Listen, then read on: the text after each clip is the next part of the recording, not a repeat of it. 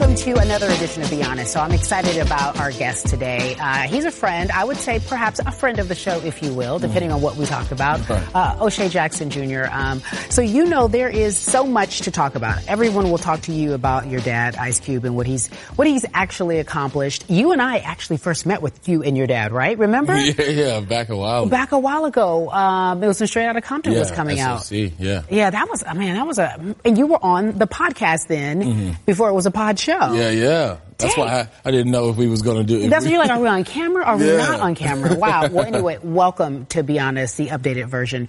Uh, I have to start with this because, uh, as we know, Tuesday, uh, will be the last game of the season for our beloved Lakers. Uh, homegrown here, so we're keeping it real, real home school. Right. Um, if I had to ask you in your honest opinion, what would you describe the problem was this season? Um, injuries. You know, uh, Lonzo, Ingram, and LeBron only played 23 games together.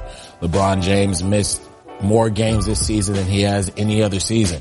And it's things like that that you cannot ignore. You know, I go, I could go back and forth on Twitter all day with people telling me it's excuses, but being injured is being injured. And uh, people got to remember when when Kobe retired, Gary Vitti retired too, and he, you know, that was our trainer, that was our guy. Things are, are changing all around the organization. It's so funny because, guys, he does not uh, play for the Lakers, but earlier today we had uh, Rick Fox, three-time NBA champion. Rick Fox, It, get, it's, it's, it just it just hits Fox. home when you say Rick Fox. three-time champion, Rick I, Fox. I asked him the following. Let's listen, and then I want to I want to revisit your take. okay. I want to look at this year, and I want to ask you quite simply, in your opinion, what went wrong? health. Health. I look back to the Christmas Day game, and I think of LeBron's injury. The momentum was building, and then he was down. He was down for a number of months. Uh, when he returned, I think the trade deadline also then created a, a situation for our young players to experience what it means to be an NBA player professionally and business wise. Uh, some of them handled it well, others didn't. And I think at that point, uh, I think the West is too strong and we spiraled out. Okay, so listen, Yeah, you know. I got to look at the camera and say this because I am a true Laker fan. However, folks, health is not the only reason. Health is not the only reason. I, I love the Lakers. I'm going to be honest. I'm asking you to be honest. That's the point of being on the podcast. right. Okay. Yeah. What was the problem?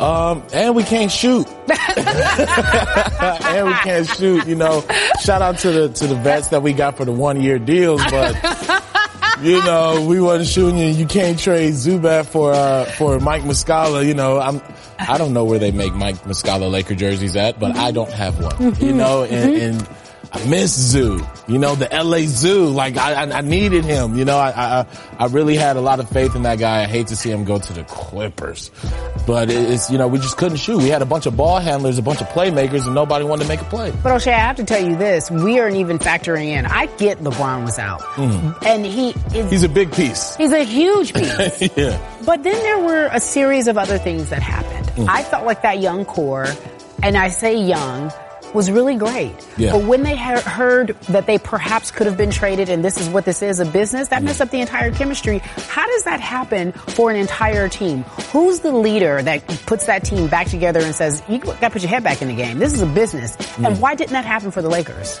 Well, you know, pers- as far as the young core goes, before this whole LeBron situation happened, our leader was Julius Randle. You know, that was our guy. And he was like, he was the first piece through all of this. You know, he was our number seven pick. He was the first uh, in the rebuild. And so when we lost Julius, you know, you kind of turned to Brandon, kind of turned to Brandon Ingram for him to take the rides until we got LeBron James. I, I, okay. and it, it, it just Brandon? Brandon, yes, When? yes. When How? when we when when you lose Julius Randle, and this is before you get LeBron James and all that hoopla over. That that was our senior player. Everybody else is is new to the team.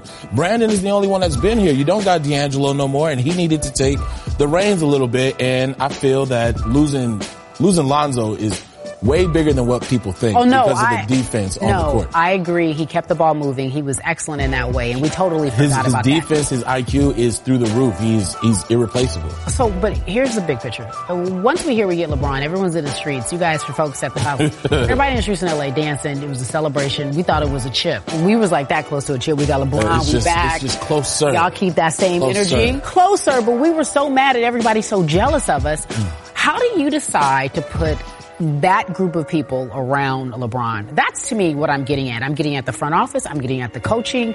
I'm all like, how do you put this group of veterans around LeBron? What nobody else available? Yeah, that you know, that's something that we, we you really need to look at. These the, the one year contracts that were chosen to ride with LeBron this year. Everybody's seeing LeBron in the finals. He he wouldn't leave. Like we know what team, what type of team he needs around him. So it was just from the jump, it was an experiment, and it just looked like it didn't work. It just Okay. didn't work. Luke loses his job, yes or no? And if he does, why? unfairly he he'll lose his job and it's because it's the Lakers. You know, we we are a, a, a different type beast than what he was signed up for. You know, when he went, when we took on Luke, we had a bunch of young guys, young core, you know, it was it was fun, it was relaxed, but then when you get LeBron James and you, you you're trying to like sniff that championship, it, it's, just a different. But that's not fair. animal. It's not fair. Lakers not fair. We traded Shaquille O'Neal. We traded Shaq. We're not really fair, you know, like like a franchise. So like it's just about winning. And if you don't win, the easiest thing for them to do is to get rid of a coach. So he then, it, who's the next replacement? In my mind, who can know. coach LeBron? Is there anybody who can coach LeBron? No, I mean, like, I, I, I really don't. That's the thing. If we're going to get rid of our coach, we better have somebody in place already. Or I, I don't want That to. LeBron respects. Otherwise, it's the same story. Exactly. I mean, you know, they, they saw it with, uh, what's my man? Mike Brown. Remember Mike Brown? LeBron wasn't coached by Mike Brown. LeBron, LeBron ran is probably hard to coach, and that's the thing. the Probably. Like Erik like Kobe. Spoelstra, Tyronn Lue. Sure. I'm gonna give Spoelstra more credit than Lue. No disrespect Wow. to Lue. You're, you know. But like, Wow. Why? Erik Spoelstra had the formula to control D Wade, LeBron, and Chris Bosh. Make it, make them happy enough to win two chips. I, I'll one up you on that. I'll tell you that D Wade controlled all those egos. Oh yeah. I'll tell you, he was the one who led by example, and they fell in line because of him, and they respected him. I have a hard time believing Spoelstra had that much control. I think that D Wade led so quietly, and that they were. And LeBron was new to all this, and so he followed his lead in the first few years. Well, until Spoelstra is LeBron's best coach he's ever had. probably. What about Tyronn Lue? The rumors of him being a Laker coach. Well, he a Laker always because he won championships, Uh-huh. but like, you know, this coaching situation is just ugly. And I know LeBron not going. I'm not going to say he's not going to, but we know it's a better situation if he has another superstar here, and that's why this this summer is so important. We got to get one of the Okay, K's. okay, you guys, document it. Today he says this summer is so It's important. so important. It's- like this summer is so important. if we don't get Who nobody pray this to? summer, it's like, listen, Kawhi, I keep hearing all this Clipper noise. Quit tripping. I, I don't want to. Listen, Kyrie, Kyrie, cannot thank you for the meeting. Thank you for the meeting, Kyrie. We cannot talk about the Clippers. Ew. Ew. Disgusting. Disgusting. Infesting the city. City. Y'all need to move. It's just Get out. disrespectful. It's so disrespectful. Yeah, man. Ugh. So Patrick bad. Beverley. We were so bad. Ugh. Homers for life. Yeah. Speaking of home, and uh, I'll take a turn here, a hard turn. Okay. Uh, it wasn't that long ago, Sunday and a half ago, Hmm. about a week and a half ago, we found out that Nipsey Hussle was murdered in front of his store in. South Central. Yeah. Marathon Clothing Store. And I think you, um, your father, um, a lot of people who are very familiar with the streets, who understand this rap game probably better than I could ever explain it, uh, were very upset by this. And I think we've been trying to explain it to people who aren't from LA what he meant to LA. Uh, your reaction to his death, and how would you describe what he meant to LA? It's um it's a tragedy. You know, when it's so many examples in rap music of people who, you know, are always in the news for for wrong reasons or, or knuckleheads or things like that. And when you have somebody who was given back to his community, you know, to better the city, to better us as a people, you see that it was somebody who had the bigger picture in mind and to have them taken away from us is not just about music. Yeah. It is beyond music. It is what he meant to the lives of the people in that community and to us in LA, like that was one of our grades. And when you're, when you're murdered, your life story is turned into a what if mm-hmm. because of somebody else, somebody who can't see the bigger picture. And so it's just, it, it's sad on so many levels because you see somebody who was not only trying to, who had the opportunity and who made it out, but he was trying to take his people out with him. Well, I want to I want to hang on that for a moment because I'd like to know candidly, did your father ever talk about it? He grew up in the hood. NWA, Dr. Dre, Ice Cube, perfect example uh, of people who were in the streets, who had a dream, who then took the dream and did more than make it a dream. You capitalized off it. They made it a business. What kind of life lesson did your father tell you about in terms of his childhood versus obviously what you grew up with and how and what the game is on the streets? It, you know, about it's just about providing for your family, making sure your family is secure, and then once you get into your position, making opportunities for others. There's so much talent. There's so many people out there that's just looking for a door to be open to them.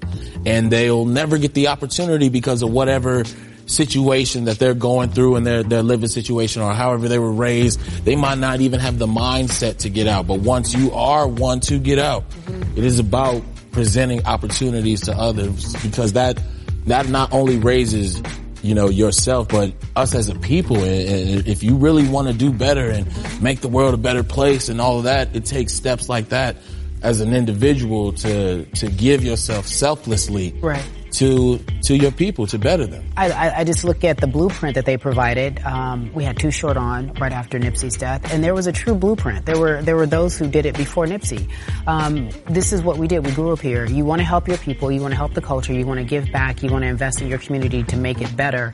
But what you talk about is a mindset that your father shares with you. That mindset has to be something people can understand. Everybody's not ready. Right. Yeah. You can't. My mother, she always tells me, uh, you can't feed a baby steak. You know, you can't give somebody something that they're not ready for. You got to piece by piece that, mm-hmm. piece by piece that until they, you know, until they can see it themselves for, you know, what it is. The funeral is right across the street from where we are filming this pod show at the Staples Center, uh, home to the Lakers and the Clippers. Uh, and then we are being home told, to the Lakers specifically.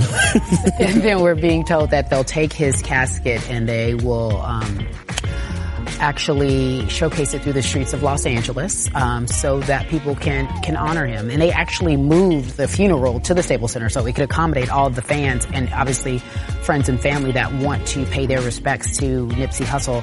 So um, thank you for commenting on that. We obviously give our respects uh, to his family and friends. And again, I say this over and over again, may he rest in peace.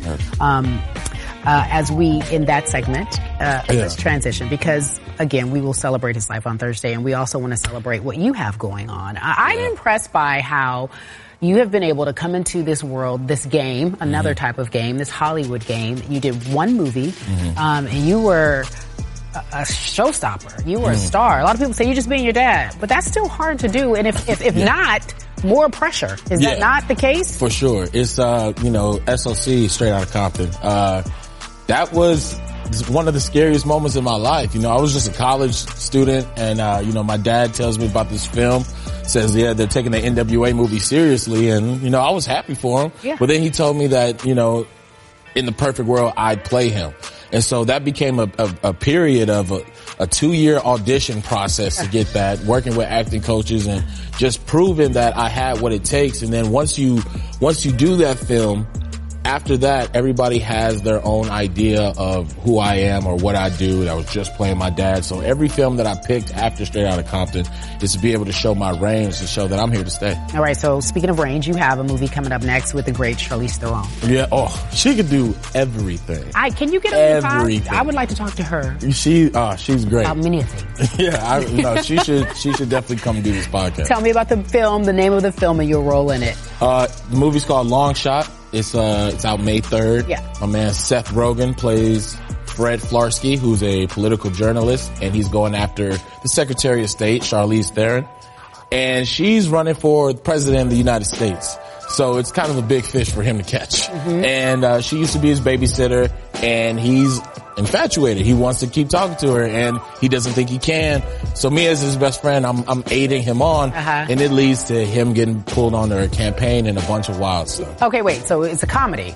Oh yeah, it's So it's a, a very long smart shot comedy. in more ways than one, right? Yes, it's, it's a long shot for her to It's like- become the first female president Right. and for him to land. Like the, how, okay. Yeah. Have you ever like there. stepped to a chicken and been like, "This is a long shot," but I'm gonna be like, "Yo, what's up?" Look, Kobe ain't never saw a shot he was scared to take. Say it again. Kobe ain't never saw a shot he was scared to take. Shooters gonna shoot. That's the whole point. Shooters gonna Shoot, shoot. gonna shoot. Um, and you also, Yeah. I mean, good summer for you. Oh, Godzilla. Yeah. Oh yeah. Tell me about You know, that. Got Godzilla, uh, May 31st, Godzilla King of the Monsters.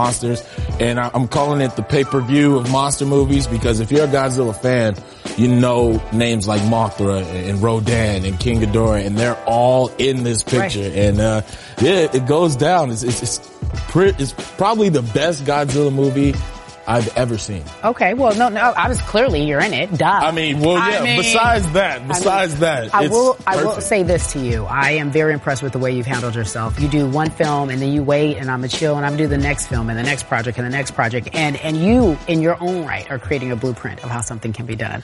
Never Um, do a movie you wouldn't go see. All right, I like it. That's what I tell my agent all the time. Which movie I want to go see. Um, O'Shea Jackson Jr. here on the Pod Show. Be honest. More importantly, he's a Laker fan, guys. I'm oh, sorry yeah. you had to you had to sit through all of that, but that's why I wanted you on the show. That's the reason why we did the show today, guys. We the Lakers. We the Everybody Lakers. needs to stop We back next year. We back next year. Hands down. We back next year. We waiting for y'all. See you next time on the next edition. Marathon continues. The marathon continues.